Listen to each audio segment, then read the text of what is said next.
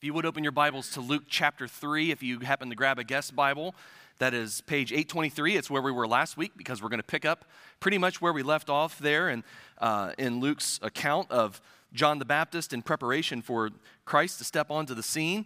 We're going to close out this Advent series by looking at these concluding remarks here in Luke's introduction about the ministry and life of uh, John the Baptist here, beginning Luke chapter 3 and verse 15 down through verse 18. The gospel writer Luke says, Everyone was expecting the Messiah to come soon, and they were eager to know whether John might be the Messiah. John answered their questions by saying, I baptize you with water, but someone is coming soon who is greater than I am. So much greater that I'm not even worthy to be his slave and untie the straps of his sandals. He will baptize you with the Holy Spirit and with fire. He is ready to separate the chaff from the wheat with his winnowing fork. Then he will clean up the threshing area gathering the wheat into his barn, but burning the chaff with never ending fire. John used many such warnings as he announced the good news to the people. Now, this passage, which, as I mentioned a moment ago, is a continuation of the one preceding it, where we were last week, is rife with anticipation. Because John, rightly so, represents to the people a genuine movement of God out in the wilderness. And in his preaching, the people were able to discern the voice of God, the voice that they, at least prophetically speaking, hadn't heard for centuries.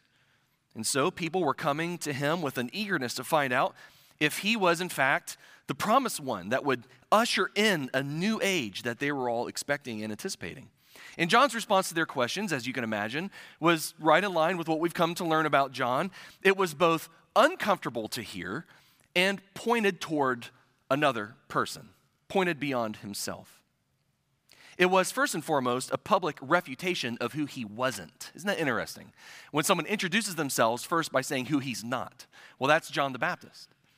John had zero interest in being acclaimed as someone other than who he really was. And I want you to just take a moment as you ponder that and compare and contrast that to many of the people that are around us today in this social media age that we live in, where everything is all about the outward presentation, where only the best snapshot of our faces, the best perfectly staged picture of our families and our homes is ever put out there for the world to see or in many cases where people will only share doctored versions of themselves with all the blemishes removed, all the artifacts you know, purged from the, the picture, where perhaps even our features are enhanced or even exaggerated. You see filters and, and, and different social media apps that, that make someone look totally different than what they actually look like because it's all about the presentation. It's all about being something that we're not particu- particularly actually, if that makes any sense. We've become avatars doctored versions of ourselves or perhaps of someone else altogether. And this is epitomized, by the way, in the world of fame and celebrity, where it's all about the public persona, maintaining the perception of an identity, not the real identity. You don't get to see the real me. You don't get to see the, the, the, the flaws. You don't get to see the, the truth behind the facade. You see the facade. You see that, that beautifully curated, you know, palatable caricature of of something that maximizes my profitability. You can't see the actual me because if you saw the actual me, well, then you probably wouldn't like what you saw. And so you see a different version of me altogether. And John, he, he shows up on the scene of the world and says, I don't have any interest in any of that nonsense. You see, John, he epitomizes the opposite of all of that. I mean, look no further than how the guy dressed. look no further than his diet. Look no further than where he came from, what he called home.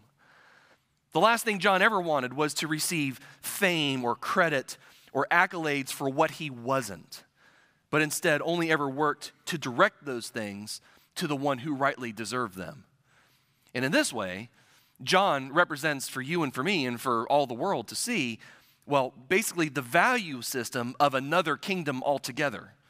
He's the opposite of what this world values and cherishes and stands for and seeks to be.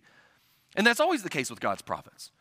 I mean, the, the, genuine prophets of God always came into the world with a word from God to call the people of God to move counterculturally against the streams of the world.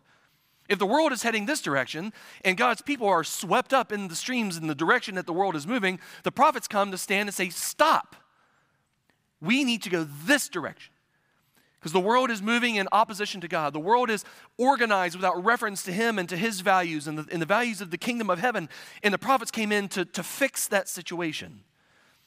And so, John, not only with his ragged garb and his, his you know, crazy appearance, he doesn't just evoke you know, the, the idea of the prophets or the image of the prophets, he embodies their message. His whole person was exhibit A of what it means to conform to the kingdom of God, one that stands against and above the kingdoms and values and customs of this world. And though rough and dirty and awkward, you and I need his example during what has become the single most commercialized and secularized season of the year. That's right, the single most commercialized and secularized season of the year. Do you know and of course, you know, because I mentioned it when it happened, that your Walmart had Christmas things to sell before Halloween. Before Halloween. Why? Is it because the good people at Walmart are so excited to celebrate the birth of Christ who came into the world to redeem and save the lost that we might have life everlasting? Why? Well, it's because Christmas is all about what? it's all about money. Now, listen, I frequently make Walmart the butt of all my jokes. It's only because it's such a deep it's kind of like, you know, Stephen teasing Richard. It's because he loves Richard so much that it, we all tease Richard because we love him so much. Maybe it's not exactly like that because I wouldn't say I love Walmart, but Walmart is definitely a part of all of our lives and we don't really have a choice. We just have to face it. And I don't hold it against Walmart that they exist to earn profits. I have no problem with capitalism. I, I cherish our, you know, the economic system that we live in. I think it's the best the, the world has ever seen, and, and I'm a champion of it. Great. But let's, let's not miss what's going on in the world's view of Christmas. The world takes Christmas and it co opts its true purpose, and it does so in pursuit of prosperity and greed. And I'll, and I'll tell you, as a Christian parent, doing my very, very best, which is never good enough, but it's my very best, along with my wife, who's always a step ahead of me, it is really hard to raise godly children in a world like this. It's hard. And that's why, more than ever, all the rest of you, Maybe, maybe, you, maybe your children are, are not, maybe you never had children. Maybe for some reason you've lost your children. I, I hope that's not the case. Maybe they've grown up and they're not in your life. Maybe you're focused primarily on the grandchildren. I don't know what your situation is, but I tell you this my children need this church, they need you. You play a part in the life of my child. I cannot tell you what a joy and a blessing it was for me Friday night to see my children, along with other children, along with some grandchildren, and you big children up here on this platform together. The multi generational choir was a blessing. Thank you, Pastor Jeff, for that being in your heart. Uh, that is, it's beautiful. It's hard. It's hard to raise godly children in a world like this, especially during a season like this where the focus is on everything but what it's supposed to be on.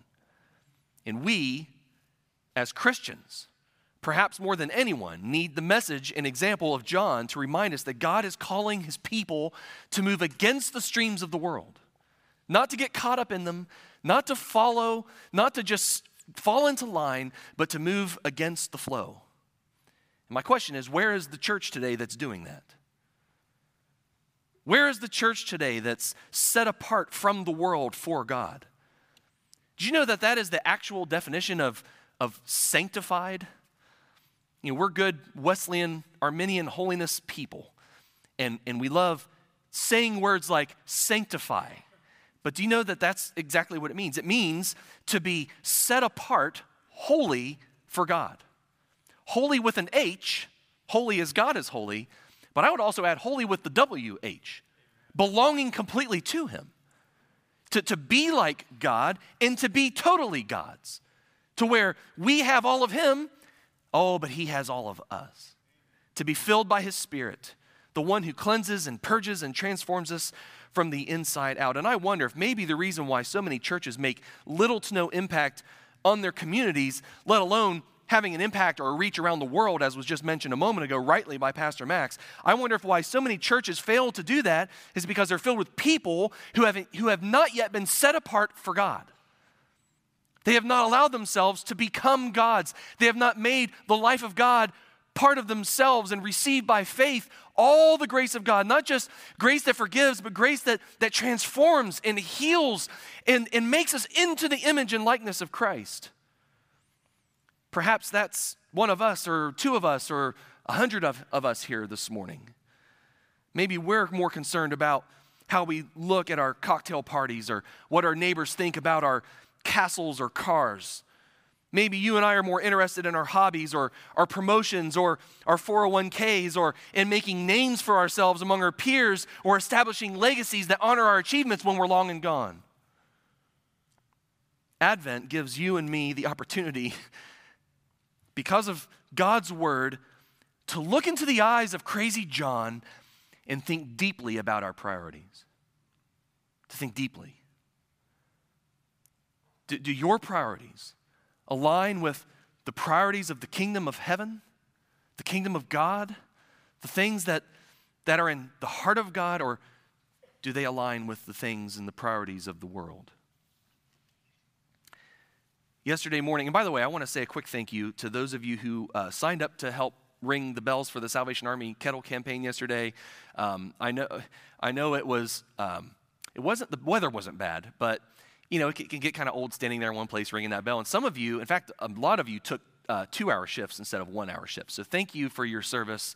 You made a difference. There was one couple, I won't call you out, but they were the last couple of the day at the Walmart spot, and they were supposed to be done at 7, and no one showed up because there was a miscommunication. By the way, on the Salvation Army side, it wasn't my fault, so I'm going to uh, th- throw them under the bus. Um, the, no one showed up to collect the kettle at 7, and so they faithfully rang the bell until someone came at 8. And I just thought, what a beautiful picture of the heart of Christ. So thank you all of you who served yesterday. What a, what a gift that is to our community.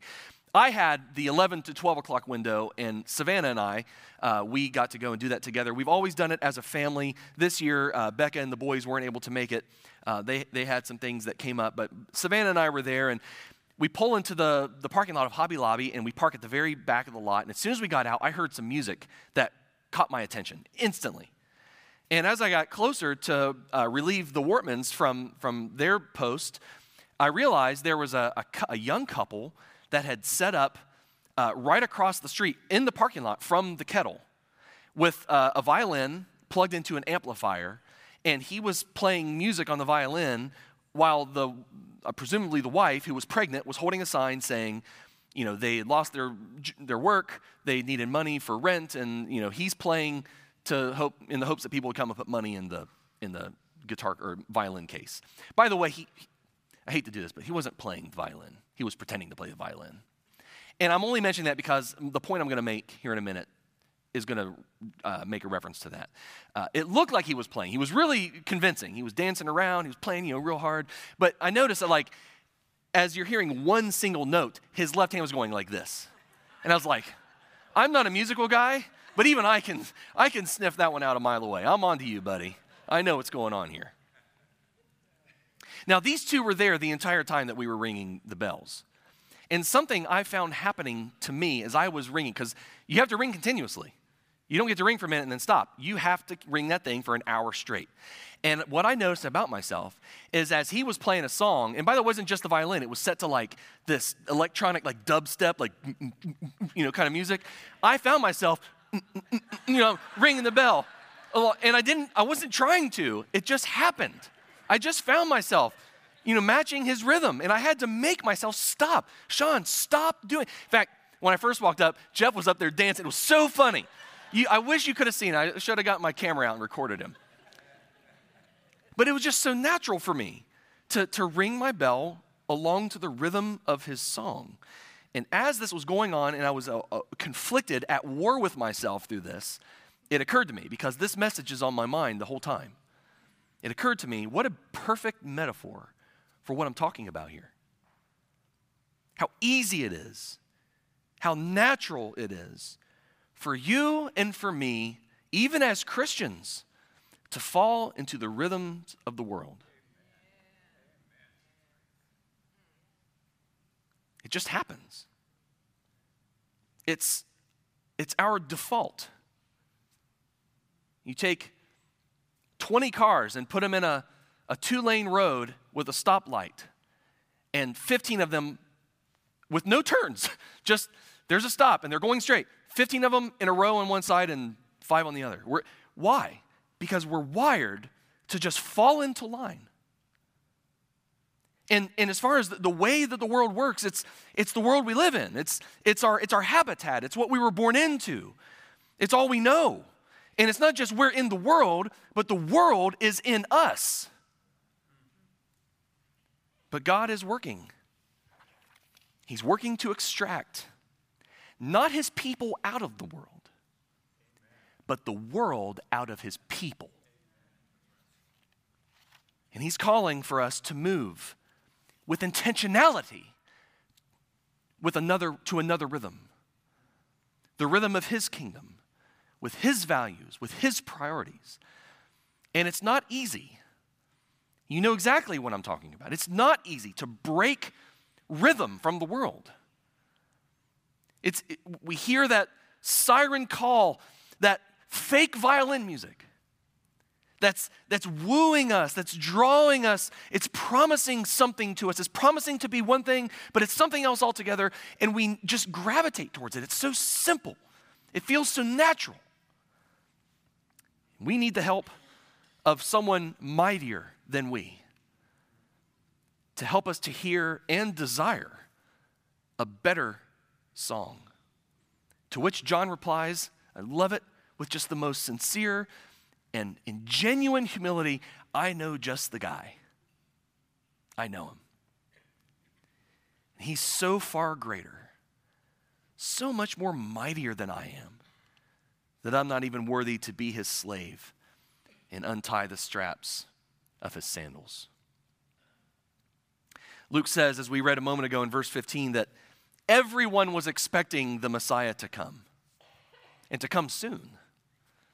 I think that's interesting that this was on the minds of everybody. It's not just some little group, you know, some particular sect that was anticipating some sort of messianic arrival. No, this was on the minds and hearts of everybody. Everybody had their own expectations. Everybody had their, their, their ideas of what this was going to be. Everyone was focused on this imminent reality. And John shows up and says, Hey, the one that you're expecting is different than what you're expecting. It's interesting to me how the people were as much interested in an age, right? They're interested in an age, an era that was coming, one that was marked by purity of doctrine, you know, one that was marked by military conquest, where, where God's Messiah would come and crush, crush the, the oppressors. He would come, he would defeat all the nations of the world, particularly Rome, and then Israel would enter into an era where Israel would rule the world where Israel would become, you know, the, the, the, the full and final possessors of the land. They were interested in a messianic age as much as a messianic figure. And John comes uh, and he says, listen, don't focus so much on some messianic age. I want you to focus on a messianic person. Look less at the signs, look less at the conditions, look less at the geopolitical outcomes of the, of the era that you're anticipating, and look instead to Him. Look to him.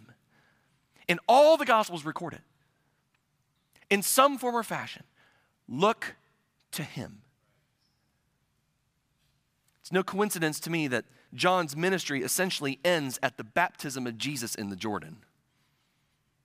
Because it's there where, where John's ministry comes to its, its climax when he says, There he is. There he is. He's more than an idea, He's more than a figure. He's greater than just the, the symbol of a coming era. No, He is God Himself in the flesh. Greater than all of our preconceived notions and expectations. And it is just as important that you know who he is, as it is knowing what he came to do. And that is a really loaded statement that I hope by the power of the Spirit was communicated clearly and is received rightly. It's not just a matter of knowing the things that he came to do, you have to know who he is. And it was at the baptism of Jesus by John in the Jordan where we see first the most crystal clear revelation of God's nature to the world. The voice of God affirming the Son of God upon whom descended the Spirit of God. That's not coincidence. It's not just some happy thing that happened that someone just managed to see. No, this was a, a moment of crystal clear revelation into the very nature of reality. This is what it's all about. You want to know what God is like? Jesus steps onto the scene and says, This is what God is like. I love what Dennis Kinlaw says about, about Jesus. He says, Jesus came to, to reveal monotheism with a twist. I love that. Monotheism with a twist. God the Father sent God the Son to be baptized and to baptize with God the Holy Spirit. Which is another way of saying that the mightier one comes to immerse people into the very life and power of God. Zechariah, by the power of the Spirit, rightly prophesied to his son about his son when he said, You, my son, you will tell people how to find salvation through forgiveness of their sins. You remember that from three weeks ago back in Luke chapter 1. But the one to come will not only forgive sins, but by him we will be cleansed by sin's defilement and liberated from sin's power. That's salvation. Not just finding forgiveness for the things we've done wrong, but he comes and he wipes the slate clean and he purges the, the stain from, from those, that nature of sin and that history of sin from our lives. And he breaks its stranglehold upon us so that we don't have to sin any longer. That's a far cry from the gospel message preached in the majority of our churches today, which normalize sin and make it inevitable in the life of the Christian. And, and Jesus steps on the scene and he says, No, it's more than that. It has to be more than that. By him, you are made new. You're a new creation. Doesn't mean you can't sin. That's not what we're saying. That's what sort of state of perfection in this life or you're absolutely perfect. You'll never be absolutely perfect. Only God is absolutely perfect. Who would ever teach such a thing? It's heresy. But what's, what is normalized in your life? Is it sin or is it holiness? The Gospels and the epistles and the scriptures seem to indicate that God wants to normalize holiness in the life of his people. And by him you are made new like we said last week, you remove the old garments and you put on the new garments of true righteousness and holiness, enabled, enabled to move against the streams of the world. It's not just a call to move against the streams of the world, it's the power to move against the streams of the world. He's not dangling some impossibility over your life. He's not coming and say, Shame on you for falling into line with the ways of the world. You should be going that direction. And you'd be like, How? I can't do it. I'm powerless. Sin defines me from the inside out. He says, Not any longer. I came to break the power of that in your life. I am the my I am the principle in your life now. I am the power. I created you after my own image. And you have all that you need for life and godliness. It's the gospel. He comes to baptize with the Holy Spirit. But listen, he baptizes also with fire. And a lot of well meaning biblical exegetes and preachers, I think, have wrongly applied the expression and fire to what happened at Pentecost in Acts chapter 2. There's nothing in our text here that indicates that's what John is talking about. Now, is it true that in some way it anticipates, you know, the image of the Holy Spirit's presence through, you know, the flames of perhaps, but that's not the, the primary point. Remember, all of John's language, everything he's saying, is language borrowed from the Old Testament, primarily from the prophets. And so, to understand and decode, to interpret rightly what he's saying, we need all of that context, not just the context there, we need the context in the text. What does the text say? He comes to baptize with the Holy Spirit and fire. And by the way, that's, that's, that's an important thing to note. In our NLT, I, it reads, with the Holy Spirit and with fire, as if there's two different prepositions. And friends, in the Greek, there is only one. It's with the Holy Spirit and fire. So, in a sense, he's talking about one baptism. Okay? I'm going somewhere with this, so don't let me lose you. One baptism, and the address from John is directed to one people. That Greek word humas, you all. He's talking to a mix of people. There is a baptism that is coming for you all. And all of this language is Old Testament language.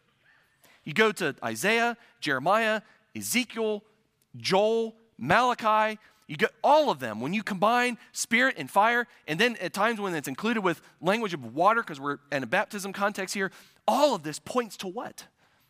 The discriminating judgment of God. The discriminating judgment of God. This isn't just a nice, beautiful, you know, prophetic you know, anticipation of what the, what the apostles experienced in the upper room in a few years. No, John's talking bigger. Yes, he's talking about the possibility of being immersed into the life of God. Thank you that you baptize with the Holy Spirit. But he's also talking about judgment. He's talking about judgment. He's been talking about judgment. And he continues talking about judgment. John's message to the audience of the world is that you and I all will either be baptized into the life of God or into the judgment of God. Those are the options. There's no, there's no third option, friends. And there's a lot of you who are sort of coasting through life. You may even come in and out of church from time to time. And you think that my best will cut it. I'm not necessarily for Jesus, but you know, I'm not really against Jesus. And Jesus says, if you're not for me, you're against me. He leaves no room for debate. That's why everyone hates him. That's why the world hates Jesus. That's why Christmas is an affront to the world which is the primary reason I believe that, it, that the message has been co opted, because we don't want to think about the message of Jesus. We don't want to think about the person of Jesus, what he represents. God in the flesh, come to separate the wheat, the wheat from the chaff, which is exactly what John says. Thank you for the beautiful picture and the video on the screen. Jeff, while you played, that was tremendous, by the way, the offertory of Mary holding the baby. Oh, I love the warm fuzzies of Christmas, don't you? my heart, I was literally like choking back tears. Yes, I'm a dad, I'm getting old, and I'm becoming more and more sentimental all the time. It's ridiculous. I cry at the stupid, I cry at commercials for crying out loud. It's ridiculous. And I see the baby, the baby in Mary's arms, and I'm just reflecting all the, the, the wonder and the majesty and the joy of Christmas. And then I remembered why he came. Yes, absolutely, to save, absolutely to redeem, absolutely to restore, but he's coming again, friends. He's coming again. He baptizes with fire. And so, for this reason, Advent must always point to second Advent. And I confess, in all the years I've been preaching Advent messages, that's been my single greatest failure as a preacher is to make that connection intentionally. It may be in my mind, it may be you know, in the back of my mind, but it's in my mind, it's in my heart, but it's not always in my preaching. That first advent, by necessity, demands that we consider second advent. They're connected. It's not two separate gods, it's not two separate messiahs, it's not two separate Christs. It is one same God in Christ who came once and who's coming again. And he comes a second time, not in humility, not in weakness, not in the arms of a, of a, a, a virgin teen. No, he's coming on the clouds with a winnowing fork in his hand. Look, I, you know me, those of you who've been here long enough, for those of you who've just only been coming the last few weeks, you may not believe me when I say this. Because the, the subject matter for the last number of weeks have, has been really heavy. It's been a lot of this kind of stuff, and uh, it's just the way the, the preaching schedule went. But those of you who know me well know I'm not one of those, you know, doom and gloom, hellfire and brimstone type preachers, where that's like my only message all the time.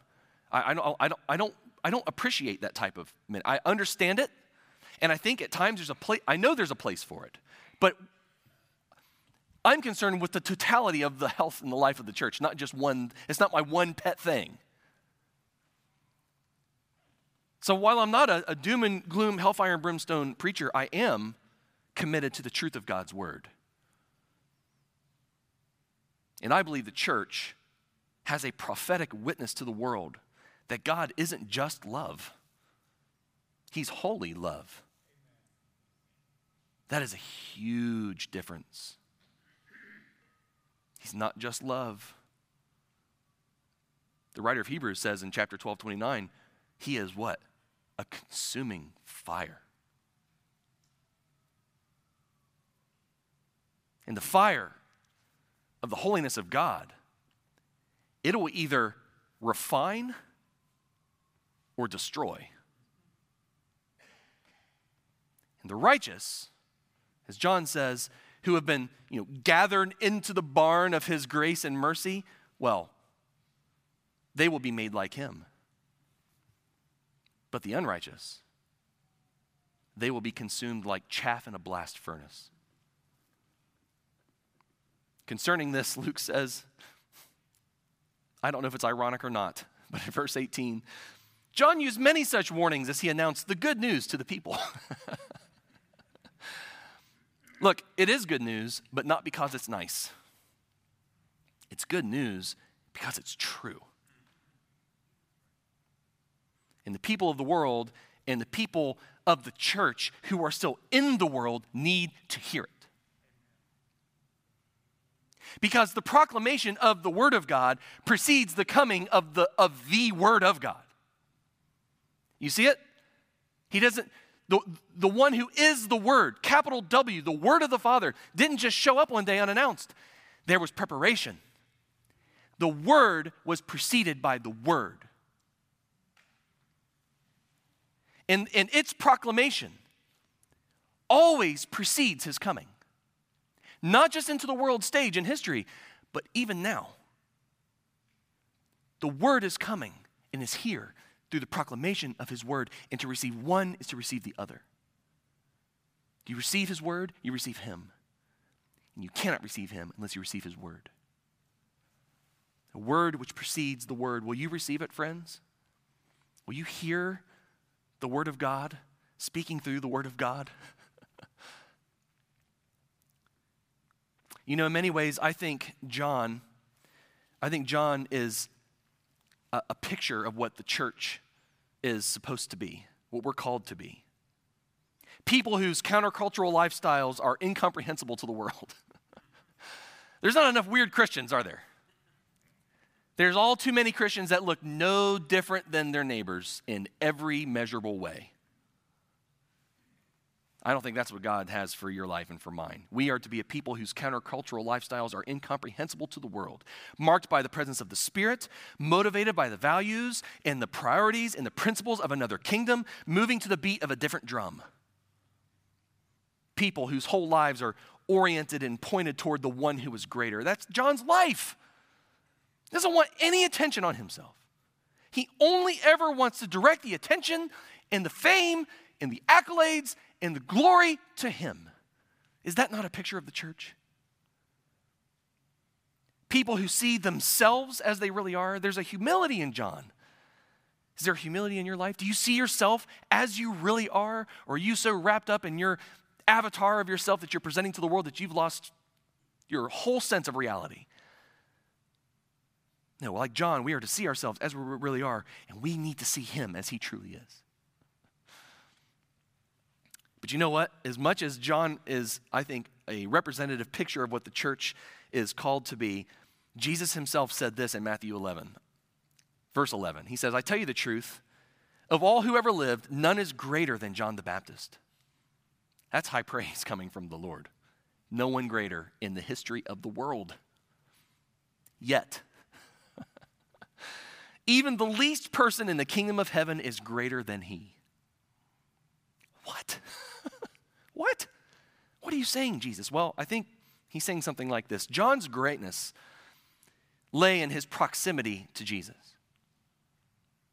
because of his relationship to Jesus, his, his closeness to Jesus, who he was as it pertained to the person of Jesus and the mission of Jesus and the priorities of Jesus, John was great. And he, but as great as John was, he represents and brings to a climax the era of preparation. You could even perhaps wanting, you could even call him, maybe I shouldn't say this because I haven't thought it through. Maybe John is the last of the Old Testament prophets in that sense. He brings to conclusion the era of preparation, but you and I belong to the era of fulfillment. And those who have come to Jesus Christ in faith, those who have been fully immersed into the life of God, and who are filled to the full with the presence of the Spirit, well, they experience a life transforming intimacy and closeness to God that to John could only be seen with prophetic eyes. Maybe he could see it, but he saw it at a distance. But you and I live it. Oh, thank you, Stephen.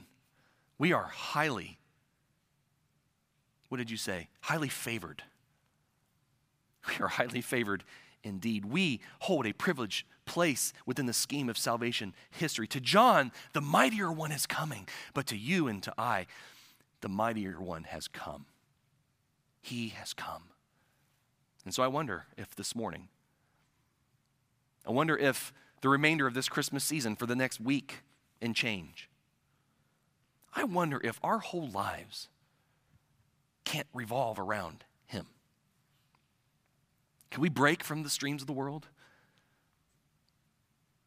He gives you what you need to to do it. Can we march to the rhythm of a different drum? Can we make the mightier one can He occupy the center stage of our hearts?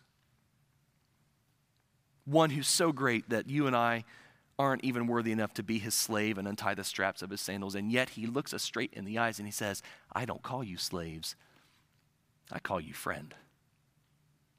I call you friend. Let's pray. Thank you, Lord, that you call a worm such as I your friend.